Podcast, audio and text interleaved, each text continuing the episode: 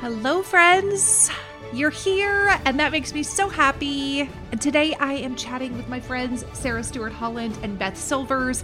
You might listen to their podcast, Pantsuit Politics.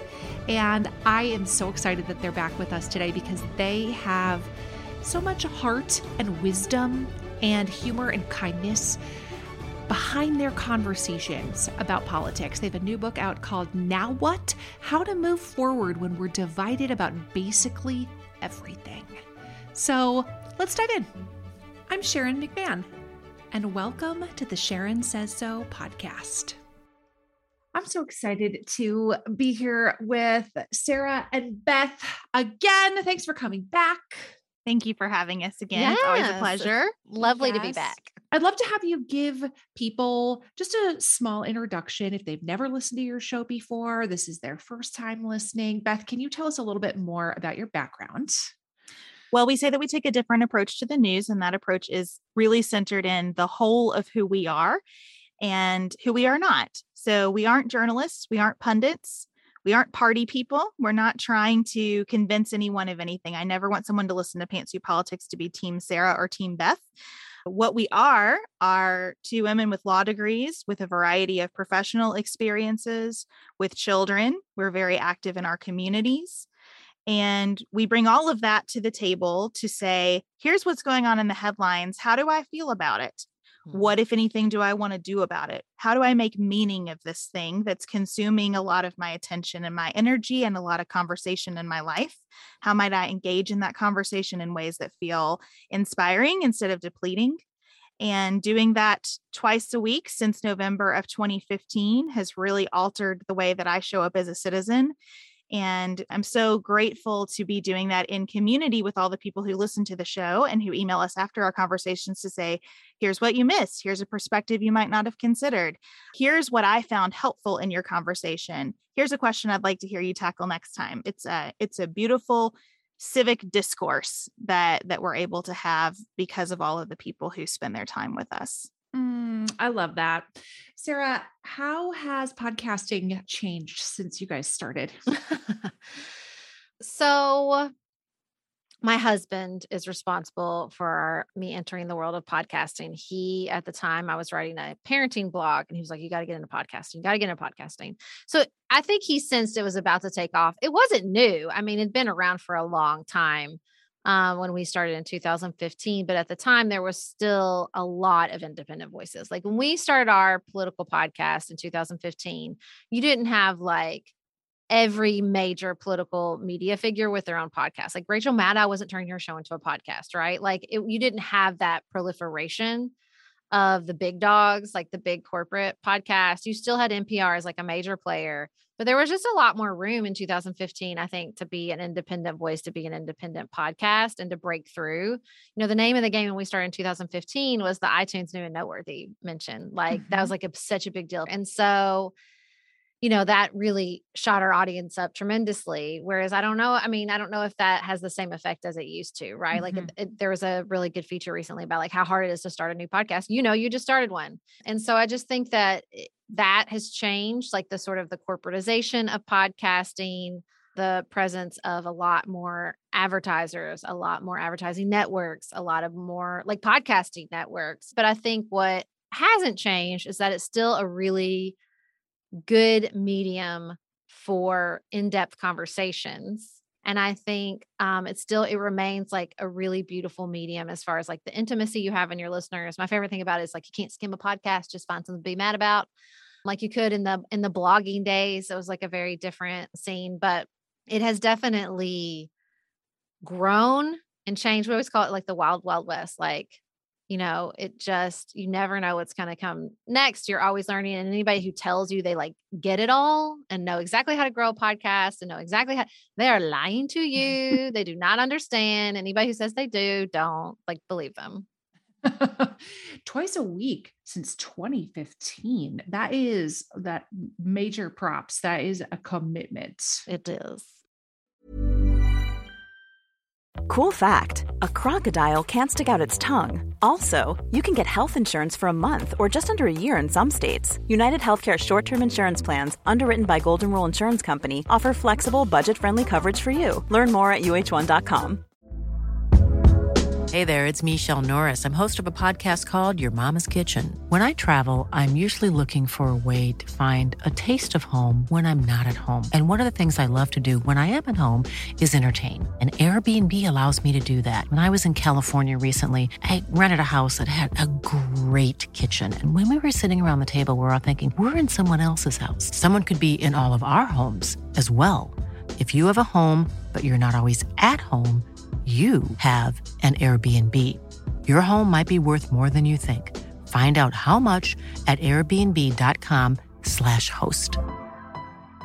Quality sleep is essential. That's why the Sleep Number Smart Bed is designed for your ever evolving sleep needs. Need a bed that's firmer or softer on either side? Helps you sleep at a comfortable temperature? Sleep Number Smart Beds let you individualize your comfort so you sleep better together. JD Power ranks Sleep Number number 1 in customer satisfaction with mattresses purchased in-store. And now, save 50% on the Sleep Number limited edition Smart Bed for a limited time. For JD Power 2023 award information, visit jdpower.com/awards. Only at a Sleep Number store or sleepnumber.com. Your new book is called Now What? How to move forward when we're divided about basically everything. And I think that's the question on many people's lips, right? Yep. It's like, cool. Yeah, I'm over here and you're over there. Now what? I understand that we can't just exist in this place forever Our America will self destruct, but now what? How do we fix Mhm. it? I would love to know, first of all, how did you land on this title? This really came from Sarah because we had a lot of conversation about what we were trying to do as a follow up to our first book. So, our first book is I Think You're Wrong, but I'm Listening A Guide to Grace Filled Political Conversations. And what Sarah kept saying is, I feel like what people are expressing to us about the first book is yes, I listened, I did the grace filled political conversation. They Now are what? still wrong. Now What's the next step in our relationship? And so this book is much more relationship based. It is much Mhm. less political and much less policy focused than our first book. And I think we are trying with this book to recognize that I am never talking to just a person who has an opinion about a candidate or about abortion or about taxes. I am talking to a person who first grew up in a household where they learned things, and second is a parent or perhaps a partner to someone and has friends and has a workplace. And every dimension of this person's life has rolled up into these political perspectives. And some unrolling, instead of just continuing to argue with each other about that political perspective, will help us get unstuck. Mm. I love what you say in the introduction where you're talking, we're asking the question, now what? And you say, we all want the answers to be, now we solve the problem. Now we all agree. Now we all stop fighting. But we all know deep down that's never going to happen. And instead, we're inviting you to see now what? Not as an opportunity to solve conflict, but to use it to connect more deeply with the people around you. And I love that perspective because we are very much um, deeply in the trenches of like, we got to fix it. Mhm. Need to fix it. I'm sure people have asked you many times, like, just how can we fix it?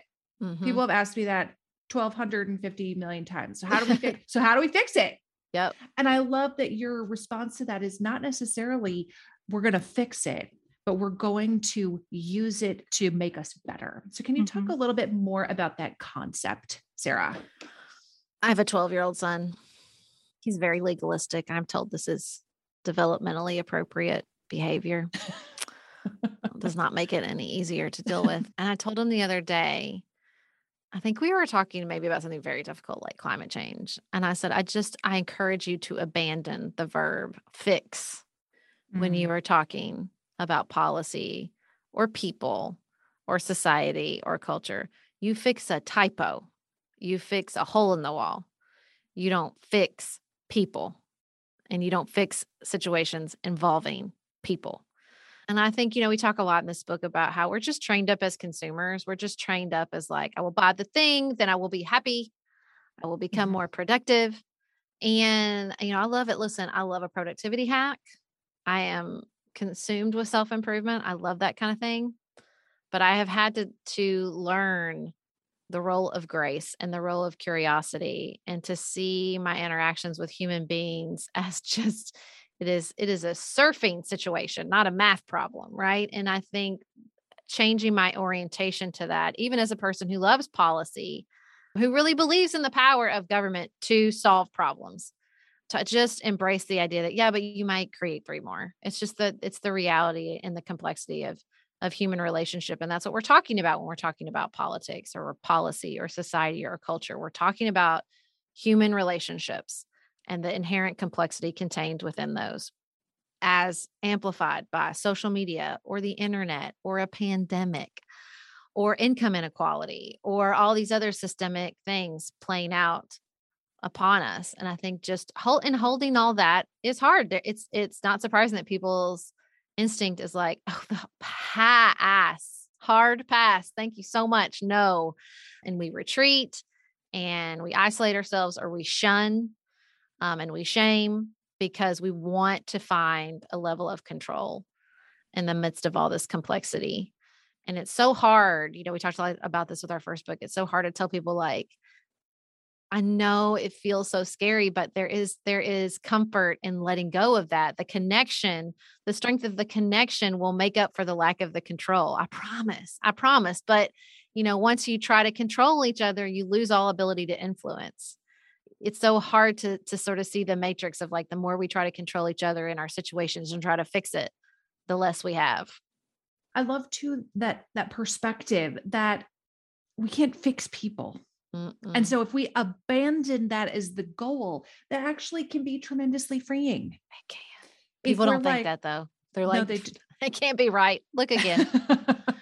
well, but let me give you an example of what we're talking about Mhm. that is an easy one to digest. So, we have a small team that works on our show, and frequently I find myself feeling away about a topic we're going to discuss or an Instagram post or whatever.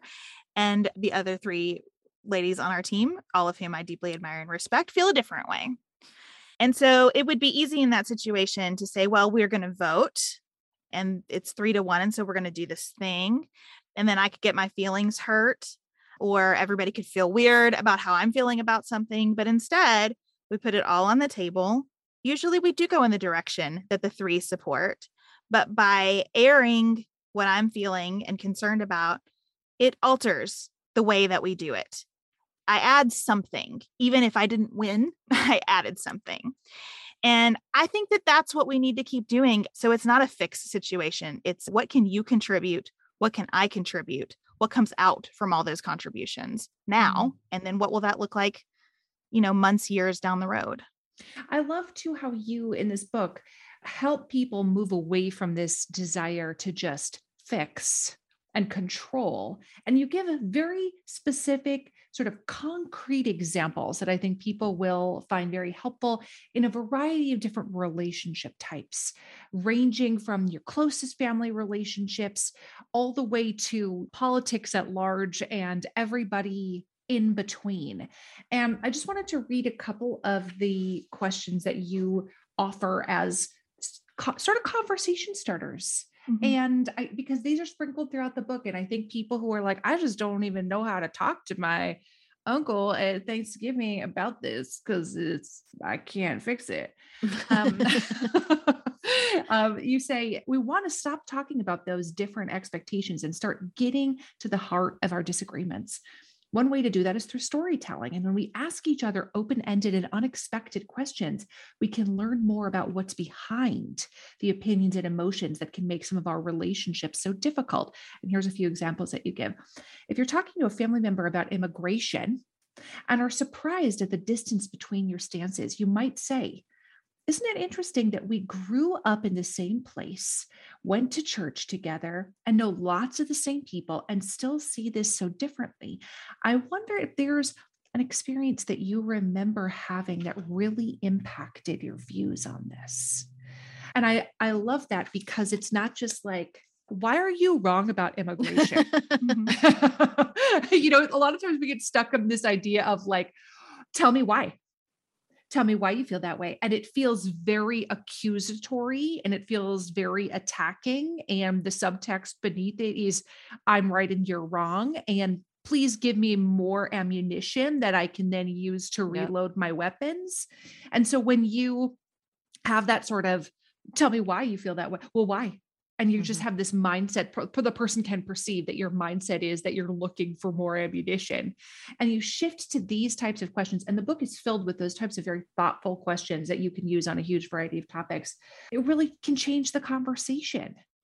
we exist in many ways to help ourselves work through issues that's what keeps me coming to talk to sarah twice a week is i have a need and she helps me process and and i walk away feeling better and the folks in our audience our listeners our readers share share a lot of those needs and so these questions many come from personal experiences i have said what in your life has influenced you on immigration what has made this issue so important to you. I have been surprised by the passion among family members about immigration. When we live in Kentucky, we're not a border state here. Mhm. We don't have an influx of jobs going to Mexico in the places where I've lived. And not just the position, but the intensity of the position comes from. Mhm. So that's an example for that question. But also, we just have conversations with our listeners constantly about these topics. And they'll say, here's where I'm stuck with my brothers and sisters. Here's what my dad and I can't get past. Here's what's going on with my boss that I don't know how to navigate. And we really try to just pay attention to what questions were coming to us and what questions we might be able to offer to help people work through that because we did not want to write a prescriptive book. This is not a manual, it's not a how to that as you said, this is not a fix it.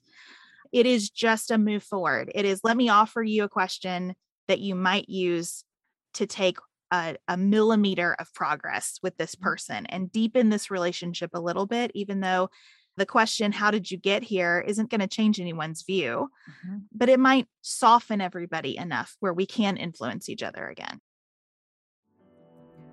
We hear from a lot of interesting people on this podcast, and I know that I am always hungry for more.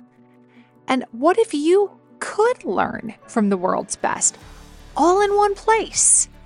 Guess what? You can. With Masterclass, you can learn from the best to become your best. Masterclass is the only streaming platform where you can learn and grow with over 200 of the world's best instructors. For just $10 a month, an annual membership with Masterclass gets you unlimited access to every instructor. And you can access Masterclass on your phone, your computer, your smart TV, even in audio modes. You can listen to it like a podcast.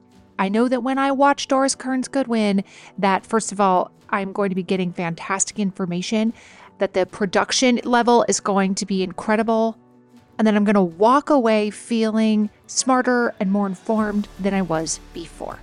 Right now, our listeners get an additional 15% off any annual membership at masterclass.com slash Sharon. That's 15% off at masterclass.com slash Sharon. Masterclass.com slash Sharon.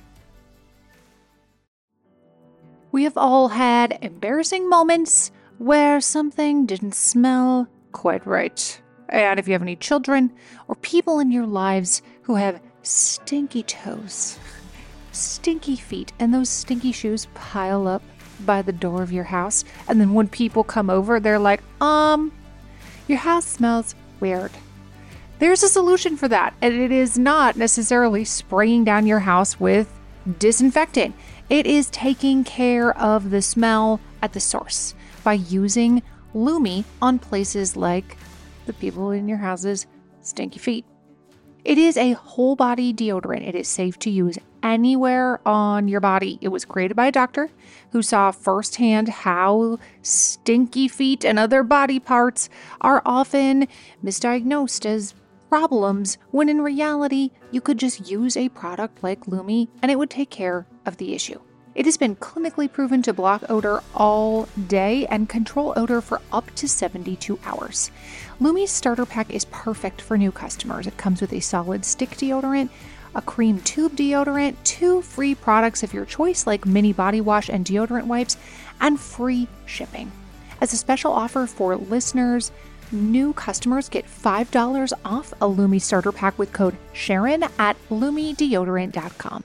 That equates to over 40% off your starter pack when you visit LumeDeodorant.com and use code Sharon. The show is sponsored by BetterHelp. We all have stress in our life. Absolutely. It's unavoidable. It's just part of the human experience. But some of us have more than others, and some of us handle it better than others. Some of us really keep it bottled up, and it can start to affect us negatively. I would imagine at some point in your life you can relate to this, right? And therapy is a safe space to be able to get some of these things off your chest. And that is why so many people find benefit in speaking to a qualified professional. If you're thinking about starting therapy for something like managing your stress, give BetterHelp a try. It's entirely online, it's designed to be convenient, flexible, and suited to your schedule. Just fill out a brief questionnaire to get matched with a licensed therapist, and you can switch therapists at any time for no additional charge. Get it off your chest with BetterHelp. Visit betterhelp.com slash Sharon today to get 10% off your first month. That's betterhelp, H-E-L-P dot com slash Sharon. I also think that we we don't just do the like, well, why? It's we assume we know, and it's because you don't care. Mm-hmm. Well, it's because you don't care if people die from COVID, or you don't care if people, if babies die from abortions, and you don't care if my, like, we just, we go straight to the like, you're a psychopath. Like, I know that piece during the Trump years, like, I don't know how to teach you to care. I think that was, if some title like that really connected with people, but I really thought it was damaging because, like, it just is, it's just, you know, there are psychopaths in the population, but they're not that predominant. You know what I mean? Like you're not mm-hmm. encountering them that regularly in your life. Like people are motivated by different things. But most people, like if somebody needed help, will help them. Some most people want what's best for their kids, wants their kids to have a better life than they do. Like I always talk about like in, in you know, in extreme weather events, it's not like, you know, when the people come out with rowboats, they ask, like, what's your party identification before mm-hmm. they try to rescue you from your flooded house, right? Like, but and so what I think what we're always trying to do with those questions is like just just to remind people that like give the benefit of the doubt. It's free. It costs you nothing in these conversations if you really i mean it, it, sometimes the benefit of the doubt costs you and some people times people don't deserve it but like in these conversations when we're we're really laying out these levels of connection if you're in relationship with somebody or you want to influence them then to do that motivated listening where you're curious where you're giving them the benefit of the doubt people sense that. It is so true though that we we have the greatest amount of influence in relationships in which there is trust mm-hmm. right? As when somebody trusts you, they are much more likely to take your recommendation for something. If you're like, listen, trust me, this is the best vacuum. Get it. If you know and trust that person, you'd probably be like, all right, well, I'm going to try it out. Versus just a man on a commercial. It's a much bigger leap to make. That trust is what allows that influence to occur. And if we want to rebuild that trust between us, we have to stop approaching people from the fix it perspective and from the tell me why you're wrong perspective. well, and I think what's so hard is to tell people like conflict can be a path to build trust. Mm. It really can. I promise. I know it sounds bananas, but Beth and I were not close friends when we started this podcast. We built trust in a relationship by talking about hard, conflict ridden things. You know, like we started the podcast in 2015. I used to work for Hillary Clinton. Beth really doesn't want to talk about Hillary Clinton ever. And still we built a friendship and a podcast. Like, you know, during this like very heated political time. And I think it's just it, it's hard to convey like you can't because that's where we're at, right? We're in this trust deficit. Well, how do we how do we ever build trust if we can't trust each other? How, we're, we can't build trust so we don't trust each other so we can't like it's it can feel very circular. But if you if you can just convey to people, show people, experience it yourself that like going through this like very hard conversation, this very conflict ridden, intense moment, instead of avoiding it at all cost, you can start to build back that trust bit by bit. Mm. I love this too and wanted to ask you about this. You said we absolutely don't recommend that everyone agrees to disagree. And hate that phrase. instead, we recommend showing our beliefs instead of telling them and showing the joy that accompanies our beliefs. How do we show people what we believe instead of just telling them? Well, I hope it first takes place in the way that we communicate with them. It is so interesting to me to go online whenever a crisis moment happens, which seems really frequently like we've eroded what crisis when is but- it not? right, right. you know, on Tuesdays, uh, when you go on the internet and you have all these people yelling at you about care. If you really cared, you'd do this. To Sarah's point, I don't know how to teach you to care about people. Well, that is not showing me a belief, right, in action. Mm. Because if we are informed by an ethic of care, then we have to bring that ethic of care to people who disagree with us as well, or who don't see the issue as we see it, or who haven't walked down the path that we've walked down to become so convicted about our care. I think first, if I am saying to someone, I wish you would calm down about politics, then I need to show up in a calm way in the mm. discussion. And doing that more over time, being genuinely curious. If I want you to read my articles, and I need to read yours Mhm. uh, just a little bit of reciprocity with each other. It sounds so basic. I see almost none of it happening around politics. So that would be the first thing for me. You know, with agree to disagree, and I think it's related to showing that there's joy in this. Telling people, I don't want to agree to disagree. If you're done with this conversation, I'm happy to be done with it today, but I would love to pick it up again sometime because I'm interested in how you got here and I'm interested in wrestling through this with you. I think it makes me a better thinker. I think it makes me a better person to hear from you on this. I want to keep doing it. So just showing it doesn't hurt me that you disagree. I don't take that as rejection, as insult, as injury. I don't think you think I'm stupid. And I certainly don't think that you are. And saying some of those things out loud as we go along, we talk a lot about sort of annotating our relationships in this book, stepping out of the subject to comment on the relationship as we go. And I think that's where we can say, I do have a sense of joy and lightness and groundedness, even about the hardest, most serious topic, because I'm secure in this relationship. I trust you. I'm in conflict with you because I trust you. I feel like that's the unarticulated thing I'm saying to Sarah every time we sit down for a discussion. I'm willing to do this because because I I do respect you. I think you're very smart. It's an iron sharpening iron situation for me and I and I want that. Listen, I know if you pick up any kind of beauty magazine or you follow an influencer, there's like a new skincare product every single day of the week, and it can be really difficult to know which ones to even try, like which one is worth your money. And if you're tired of cycling through ineffective skincare trends and overcomplicated routines, you might be excited to know that one of today's sponsors is OneSkin. Their products make it easy to keep your skin healthy. No complicated routines, just simple, scientifically validated solutions.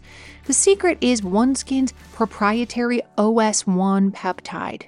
It's the first ingredient proven to switch off the aging cells that cause lines, wrinkles, and thinning skin. I especially like the eye cream. It's not too thick where you feel like it's going to clog all your pores, but it goes on really, really nicely under makeup.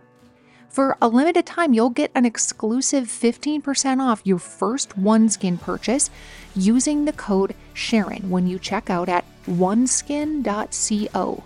That's O N E S K I N dot C O. Try OneSkin and enjoy younger, healthier skin without all the extra steps. That's oneskin.co, code Sharon.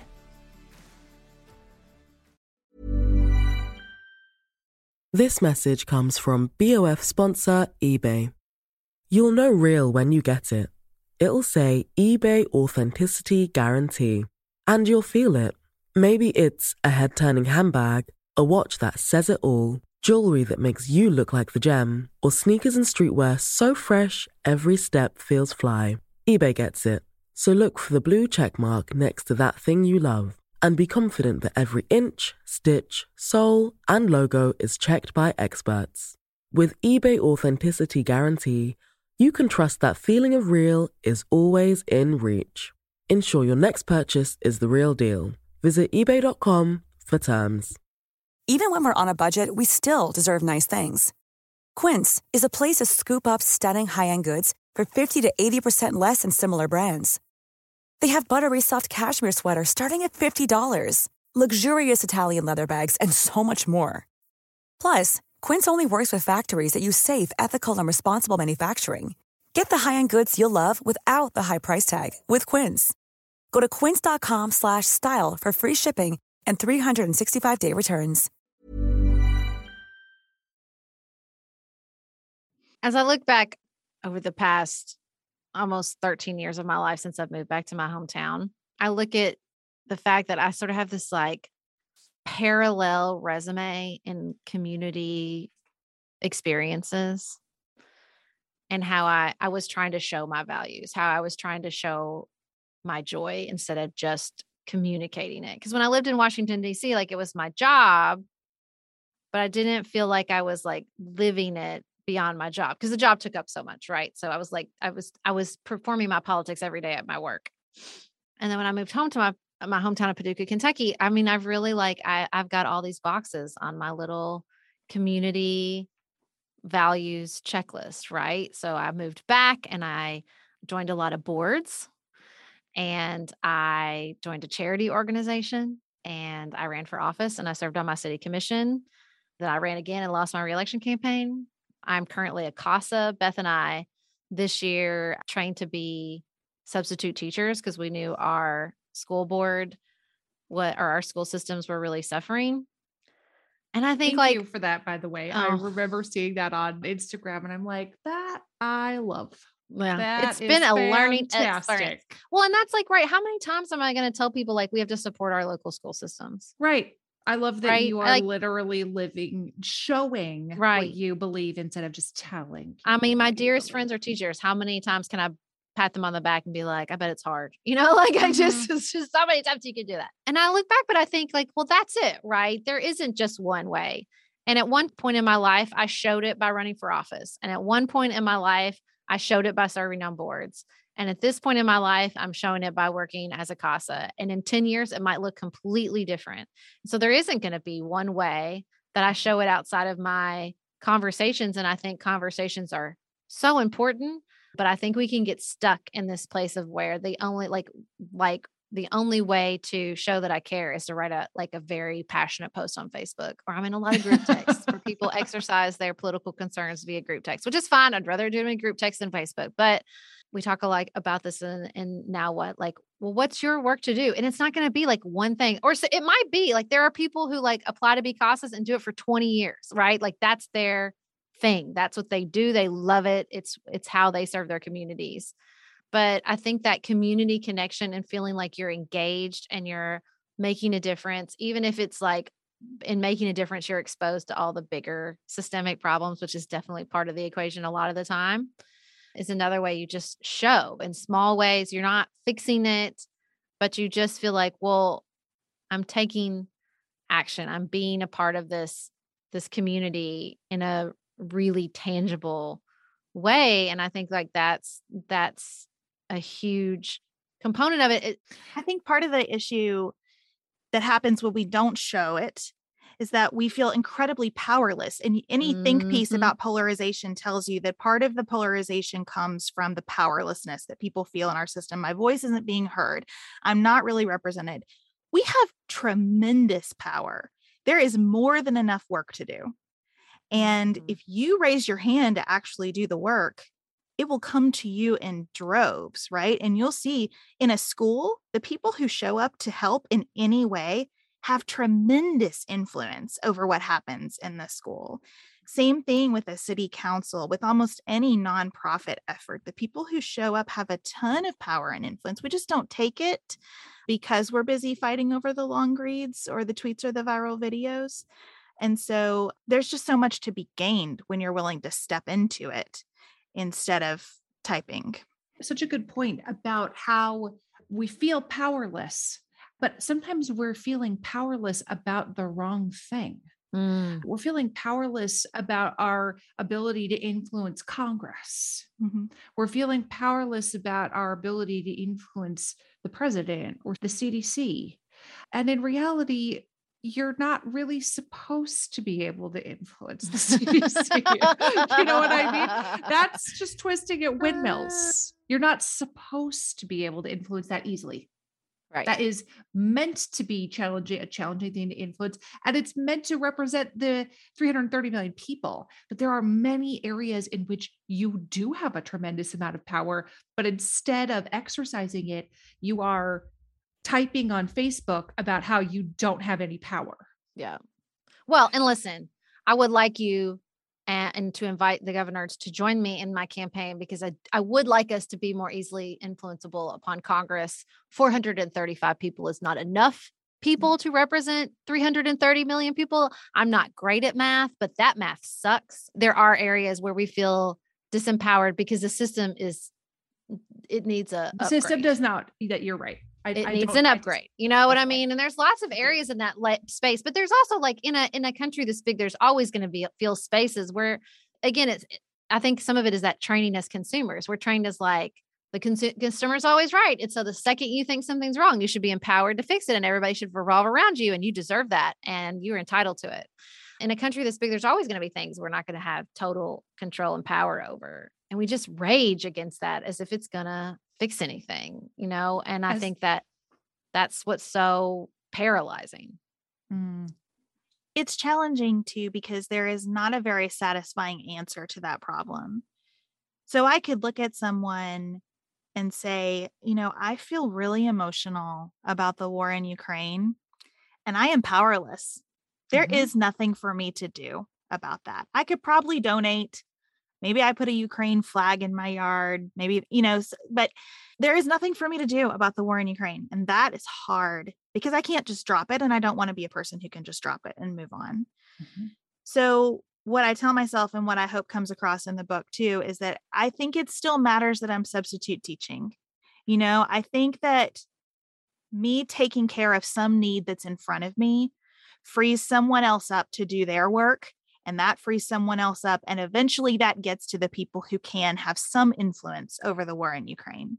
We don't have a lot of models for that sort of thinking, but I would like us to see in each other that we are doing our part and that doing our part matters because the mm. the sort of nationalization and and globalization through social media of everything makes us feel personally responsible for the war Yeah. in Ukraine. And like if we aren't taking the steps that Instagram says we should take today, that we don't care. And I think that is part of what has led to a sense of real malaise and despair among people who are really trying to pay attention. Mm. Yeah. I feel that. I feel that there are so many issues o- over which we are we truly are powerless. Like my ability to stop Putin from doing anything is basically zero. And so it is easy to just wallow in the depths of despair and feel like it's not fixable. I also love that you say friction that is allowed to live is a remarkable teacher. Mm. And I think we spend a lot of our time trying to avoid friction, excise friction from our lives. Friction is uncomfortable. We have difficult and challenging life circumstances. And so removing all friction feels more comfortable, or we think it feels more comfortable. What does that mean to you when you say that friction can be a remarkable teacher? I surround myself unconsciously with people who are very different than I am in terms of temperament and personality. And so I live with a lot of friction in my marriage because I've chosen a, a, life partner who has really different strengths than I have. And I live with some friction in my work because I've chosen a work partner who has very different strengths and personality than I have. We're both Enneagram ones, is what she's trying to say here. Chad, her husband, and I are both Enneagram ones. That's what she's conveying. What and what are you, Beth? I'm two. So Mhm. I am about care and empathy and feeling loved. and the two people closest to me in life right now with whom I spend the most time are are very much about finding the right answer Mhm. and making sure that we all abide by the right path Mhm. once we have found I mean, I did go to the trouble to find the right answer. I don't know why everybody can't just follow you gotta, it. you got to follow it. I'm interested, Sharon, in your perspective on that sense of uh, only one thing can be true because that has to be learned. I know of nothing in the universe where only one thing is true. When, when I think I know something, I can come up with almost immediately the, the the opposite. You know, like I think of gravity as just definitively true, and then I'm like, not off outside of Earth, and Earth is like the tiniest part of this vast universe that we occupy. So I wonder where you think we learn that that this is right and this is wrong, and that's the end of the the conversation. Mm. Religion. well, we're I like the sorters, clarity in your answer there. We're sorters too. We like we have to take in all that information, and our little brains have to find a way to get through it all. So we Yeah. sort, we sort, and a religion teaches us for sure.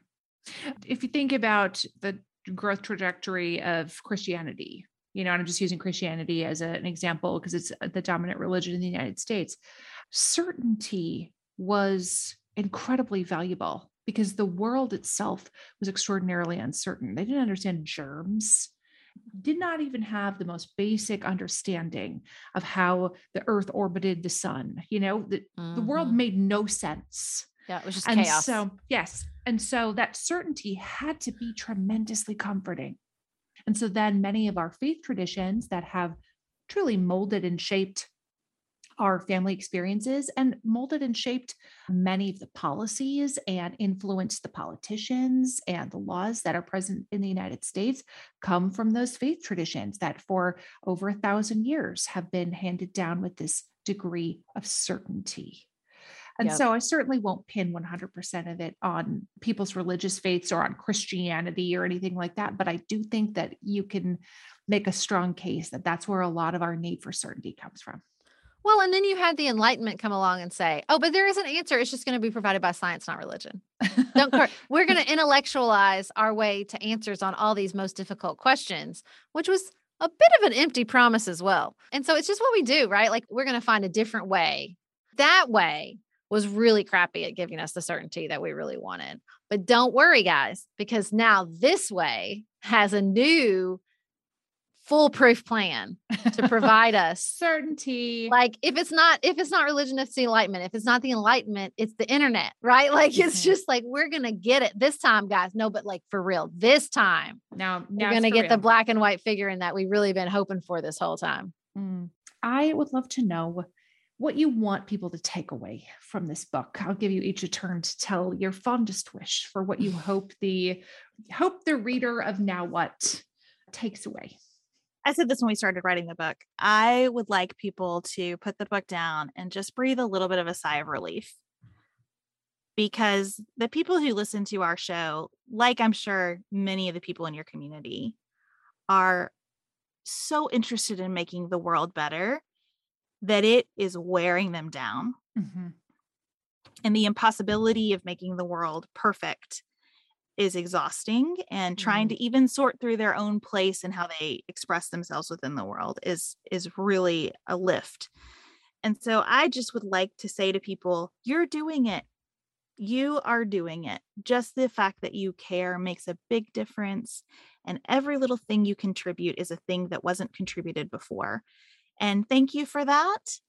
And you don't have to do it by yourself. That is the big thing I want people to know. I want them to put the book down and know I'm doing enough and I don't have to do this by myself and it still matters. Mm. I love it. Sarah, when i look around at america right now i see so much distrust and so much pain even expressed by just you know an increase in violence an increase in road rage an increase in all this lashing out at one another. If i could wish anything for this book is that it would find its way to people and would help in the smallest way possible just chip away at some of that pain. If it makes them feel less alone. If it makes them take one step closer to somebody that they have disconnected from. If it helps them feel less anxious and more empowered to work for something that's important to them in their community if it helps them have a difficult conversation with their kids around climate change or something their child is worried about in the world just that connection like that i hope people read this book and find even the first baby step on a path to more connection with the people in their lives and the people that they love Mm. Well, I really enjoyed reading. Now, what? How to move forward when we're divided about basically everything. You can pre order it or order it depending on what day you're listening to this, wherever you buy books, and tell everybody where to find your podcast. You can listen to us anywhere you listen to podcasts. Pantsuitpoliticsshow.com, our website, is really our front door. So you can get to our newsletter there, the books, the podcast, our membership community, all the places aggregated at pantsuitpoliticsshow.com. Mm, thank you both so much for writing this book and for being here today. Oh, Delightful thank to have you you. back. Thank, Thank you for you having so us. Always a pleasure to talk with you. Mm, Same. Thank you so much for listening to the Sharon Says So podcast. I am truly grateful for you. And I'm wondering if you could do me a quick favor.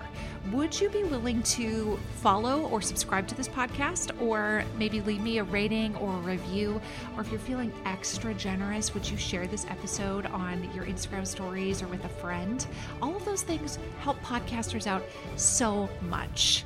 This podcast was written and researched by Sharon McMahon and Heather Jackson. It was produced by Heather Jackson, edited and mixed by our audio producer Jenny Snyder, and hosted by me, Sharon McMahon. I'll see you next time.